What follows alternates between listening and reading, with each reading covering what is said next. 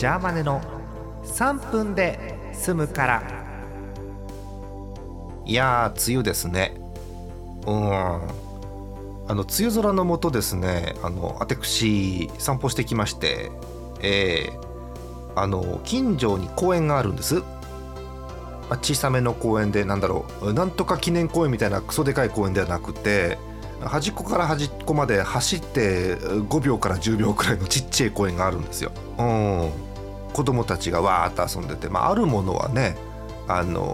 ちっちゃい、公園の遊具と、ちっちゃい公衆トイレみたいな、ほんとちっちゃい公園なんですよ。そこのね、ゴミ箱が公園の端っこにあるんですけど、公園のゴミ箱って何が落ちてるのを想像します？四方が囲まれてるゴミ箱じゃなくて、本当にこう金網のバケツみたいなシンプルなゴミ箱なんで、中見えちゃうんですけど、例えば子供たちが飲んだジュースのペットボトルとかね、とか、あとどっから来たか分かんないような漫画雑誌がポンと捨ててあったりとかっていうのは公園のゴミ箱のイメージだと思うんですよ。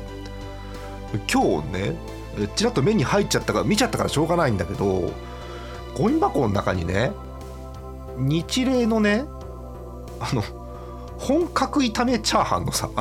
300だから 400g 入ってるあんじゃん、冷凍食品のチャーハンの銀の空袋が入ってて、ちょっと待てと冷食ぞと。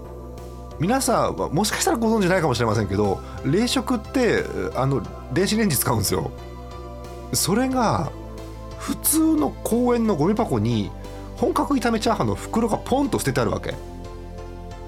どういうこと？こっからこうね、名探偵シャーロック・ジャーマネのね、推理によれば、もうこれしかないわけです。近所の公園にフローズンスナックの愛好家がね、多分